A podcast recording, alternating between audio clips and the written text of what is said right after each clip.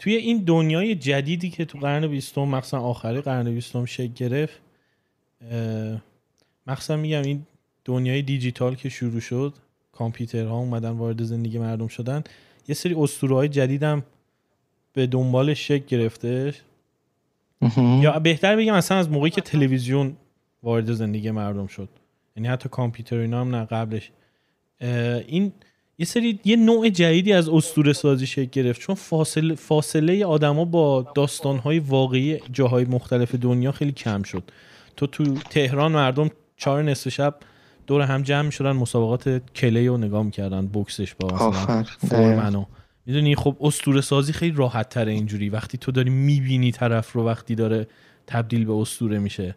تا اینکه قبلا چجوری بود؟ قبلا یه کسی تو جنگ نمی‌دونم تروا یه اتفاقی افتاده بعد داستانش میشستن مینوشتن بعد سینه به سینه منتقل می‌شده بعد یه قدم بعدش حالا مثلا ماشین چاپ اومد این داستانای خود سریعتر پخش می‌شد. بعد حالا وقتی تلویزیون اومد که دیگه اصلا دیگه میشسته یارو سخنرانی می‌کرد تو تلویزیون یا یه جامعه رو وحدت میبخش می‌رفتم به جنگ. چیز شد.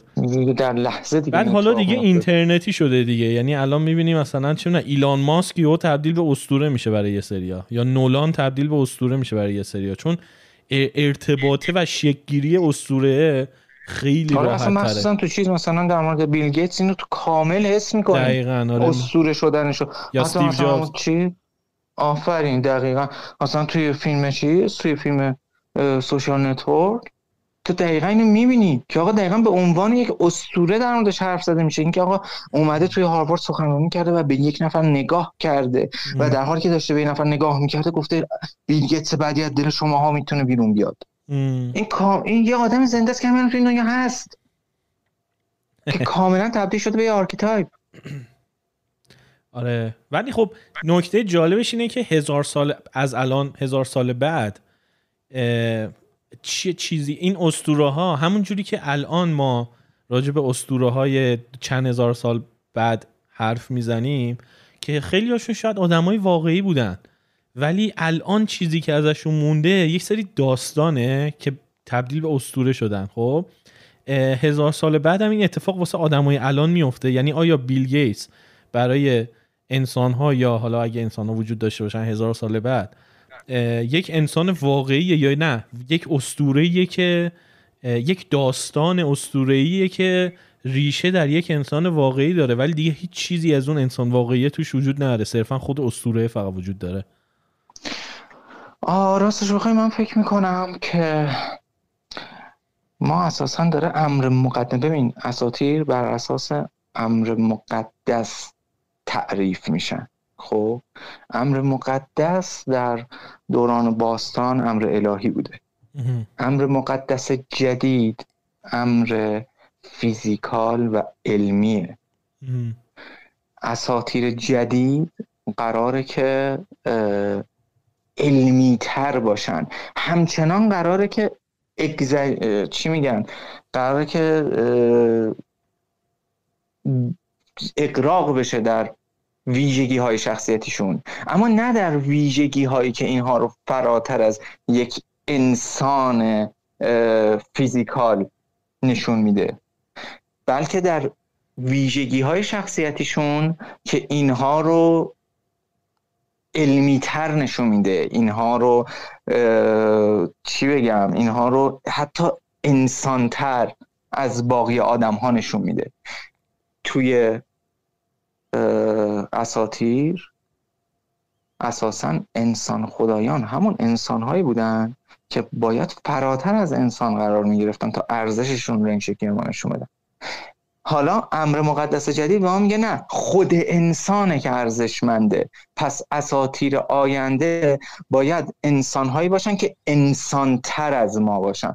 و بله بیلگیتس داره همین رو همین الان هم داره میره به همون سمت. یعنی به ما جوری نشون داده میشه حالا یا همون استیو جابز به ما جوری نشون داده میشه که ویژگی هایی که به عنوان ویژگی های انسانی برشمرده میشه رو اینها بیشتر از ماها دارنش. مثلا چی؟ مثلا اینها مصممترن. اینها دقیق ترن اینها از اینها بیشتر از قوه استدلالشون استفاده می‌کنن. این اینها بله هیچ کنم از اینا قطعا قطعا اینطوری نبود. آقا این شوخیه که فکر کنیم مثلا تو کل هاروارد آقای چی اسمش؟ مارک زاکربرگ مثلا باهوشترین دانشجو بوده که به ذهنش رسیده همچین چیزی به اساس بقیه مثلا شعورشون نمی‌رسه. نه اینکه شوخیه. اما فیلم جوری به ما نشون میده فیلم آقای فینچر جوری به ما نشون میده که این آدم اساسا نیازی به اون کلاس ها نداشته. پس از دل کلاس میاد بیرون و خلاقیتش رو صرف چیز دیگه ای می‌کنه. ما همه می‌دونیم که آقا بخش عمده به قول همون چیز مسئله آمریکایی بخش عمده از موفقیت این آدم ها این بوده که در لحظه درست در مکان درستی قرار داشتن. ما می‌دونیم آقا اگه انقلاب کامپیوتری انقلاب دیجیتال اتفاق نمیافتاد اینها سلاطین این دنیا نمی‌شدن. به همین سادگی. این تو این توش شکی نیست. اون آقای یک میلیون نفر احتمالا این به ذهنشون رسیده که یه جورایی به شکل اینترنت به شکل اینترنتی آدم ها رو با هم دیگه connect بکنن. اما دقیقا اون لحظه ای آقای زاکربرگ این کارو کرد که دنیا در شرف انفجار دیجیتال بود. اون لحظه اون انفجار افتاد روی خلاقیت این آدم افتاد روی ابداع این آدم.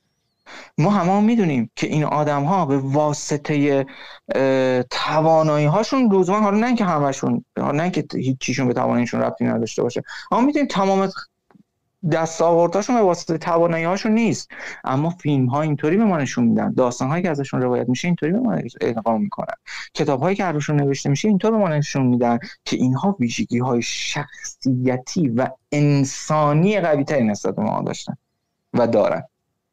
اساتی همه حرفم این بود که در توضیح حرف تو که بله همین اتفاق میفته اما نه این که بخوان وجوه غیر انسانی بهشون بدن بلکه قرار انسانی ترشون بکنن به که اگزاجره تری انسانیشون بکنن.